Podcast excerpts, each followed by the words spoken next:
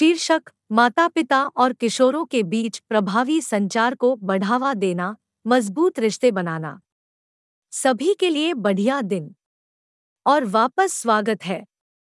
मानसिक स्वास्थ्य और लचीलेपन की कमी के आंकड़ों को देखते हुए, मैंने खुद से कुछ गंभीर सवाल पूछे। दुनिया भर में मनुष्य हज़ारों वर्षों से कठिनाइयों से गुजर रहे हैं। लेकिन ऐसा लग रहा था कि सामना करने की क्षमता बेहतर होने के बजाय और खराब हो गई है। यह जानकारी नहीं हो सकती, क्योंकि हमारे ज्ञात इतिहास में कभी भी जानकारी जनता के लिए इतनी आसानी से उपलब्ध नहीं रही। यदि आपके पास मोबाइल फ़ोन है तो सचमुच दुनिया आपके हाथ में है।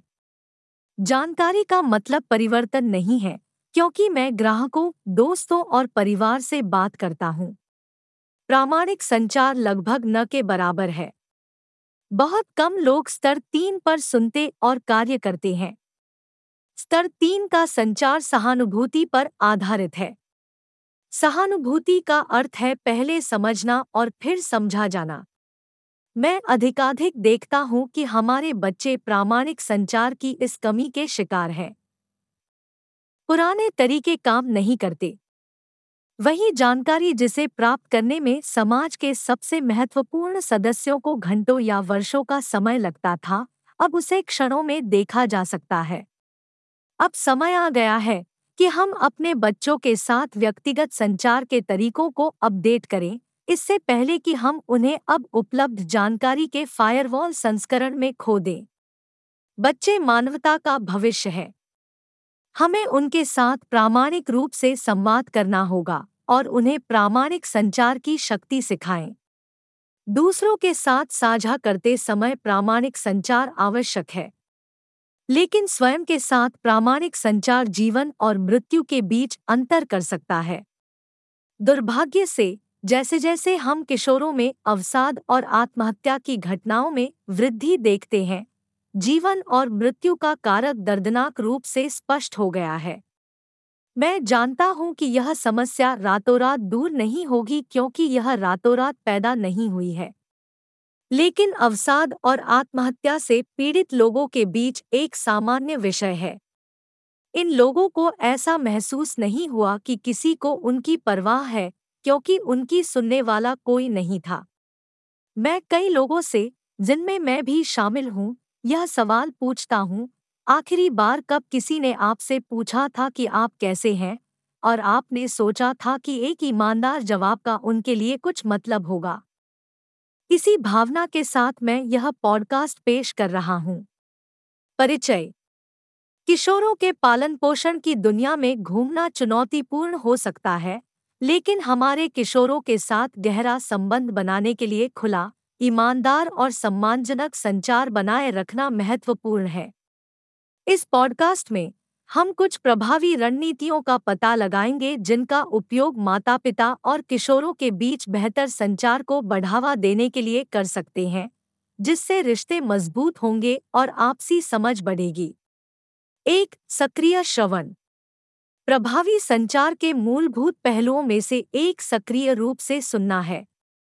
अपने किशोरों के शब्दों, भावनाओं और अशाब्दिक संकेतों पर वास्तविक ध्यान देकर, हम उन्हें बेहतर ढंग से समझने के लिए अपनी रुचि और इच्छा व्यक्त करते हैं। निर्णय को रोककर और अपना पूरा ध्यान देकर, हम उन्हें खुलने, अपने विचार साझा करने और अपनी भावनाओं को अधिक स्वतंत्र रूप से व्यक्त करने के लिए आमंत्रित करते हैं। दो, निर्णय मुक्त क्षेत्र बनाएँ। निर्णय मुक्त क्षेत्र बनाना एक ऐसे वातावरण को विकसित करने के लिए महत्वपूर्ण है जहाँ खुला संवाद होता है। किशोरों को अक्सर अपने माता पिता द्वारा न्याय किए जाने या आलोचना किए जाने का डर रहता है, जिससे खुलकर संवाद करने की उनकी इच्छा में बाधा आती है। माता पिता संचार अंतराल को बंद कर सकते हैं। और निंदा से मुक्त एक सुरक्षित स्थान को बढ़ावा देकर माता पिता और किशोरों के बीच संबंधों को मज़बूत कर सकते हैं, जहाँ वे अपने विचारों और विचारों को व्यक्त करने में सहज महसूस करते हैं। तीन, सहानुभूति और समझ को बढ़ावा देना। किशोरावस्था में आगे बढ़ने पर किशोरों को अनूठी चुनौतियों का सामना करना पड़ता है और वे भावनाओं के उतार चढ़ाव का अनुभव करते हैं। माता पिता को सहानुभूतिपूर्ण होना चाहिए और उनके संघर्षों को तुच्छ समझे बिना उन्हें स्वीकार करना चाहिए। उनकी भावनाओं को मान्य करना और समझदारी दिखाना खुली बातचीत के लिए एक सुरक्षित स्थान बनाता है।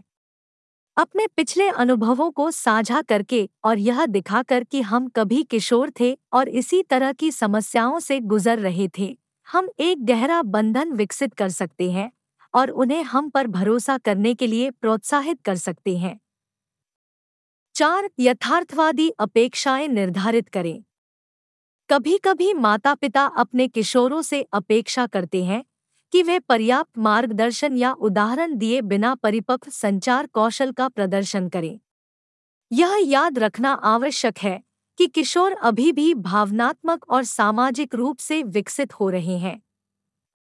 संचार शैलियों और प्रगति के बारे में यथार्थवादी अपेक्षाएँ निर्धारित करना आवश्यक है। पूर्णता के बजाय विकास को प्रोत्साहित करने से माता पिता और किशोरों को एक दूसरे की सीमाओं का सम्मान करते हुए अपने संचार कौशल को बेहतर बनाने के लिए मिलकर काम करने की अनुमति मिलती है। पाँच, कनेक्ट करने के लिए टेक्नोलॉजी का उपयोग करें। और हमारे डिजिटल युग में प्रौद्योगिकी माता पिता और किशोरों के बीच संचार को बेहतर बनाने में महत्वपूर्ण भूमिका निभा सकती है। प्रौद्योगिकी को एक बाधा के रूप में देखने के बजाय माता पिता इसे एक कनेक्शन उपकरण के रूप में अपना सकते हैं। साझा गतिविधियों में संलग्न होना, जैसे कि वीडियो गेम खेलना, फ़िल्में या शो देखना, या पारिवारिक चैट समूह में संदेशों का आदान प्रदान करना अधिक आरामदायक और प्राकृतिक बातचीत का माहौल तैयार करने में मदद करता है। छह, नियमित पारिवारिक बैठकें। नियमित पारिवारिक बैठकें शुरू करना संचार और समस्या समाधान कौशल को बढ़ावा देने का एक सक्रिय तरीका है। ये बैठकें विभिन्न विषयों पर चर्चा का अवसर प्रदान करती हैं, जिससे सभी को अपने विचार, चिंताएँ और सुझाव व्यक्त करने का मौका मिलता है। समान भागीदारी को प्रोत्साहित करने से अपनेपन की भावना बढ़ती है और किशोरों की राय को मान्य किया जाता है। उनका आत्मसम्मान बढ़ता है और खुले संवाद को प्रोत्साहित किया जाता है। निष्कर्ष के तौर पर माता पिता और किशोरों के बीच एक मज़बूत और स्वस्थ संचार चैनल विकसित करने के लिए प्रयास, धैर्य और समझ की आवश्यकता होती है।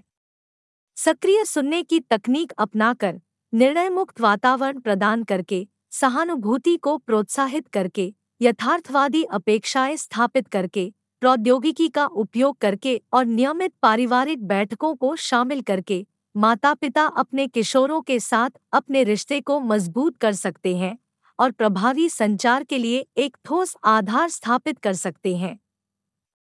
याद रखें, लक्ष्य वास्तव में संवाद करना और जुड़ना है। एक आजीवन बंधन को बढ़ावा देना है, जो किशोरावस्था की चुनौतियों का मिलकर सामना करेगा। आज माता पिता और किशोरों के बीच प्रामाणिक संचार के बारे में बात करना अविश्वसनीय रूप से महत्वपूर्ण है। मुझे आशा है कि आपको इस जानकारी का महत्व और अनुप्रयोग मिलेगा। इन युक्तियों का नियमित रूप से अभ्यास और उपयोग करें।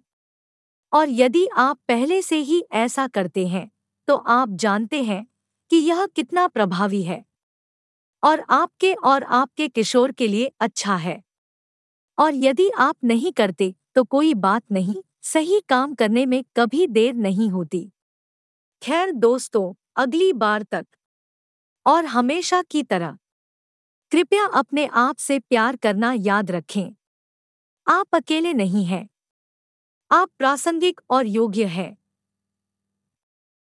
उसके बारे में क्या?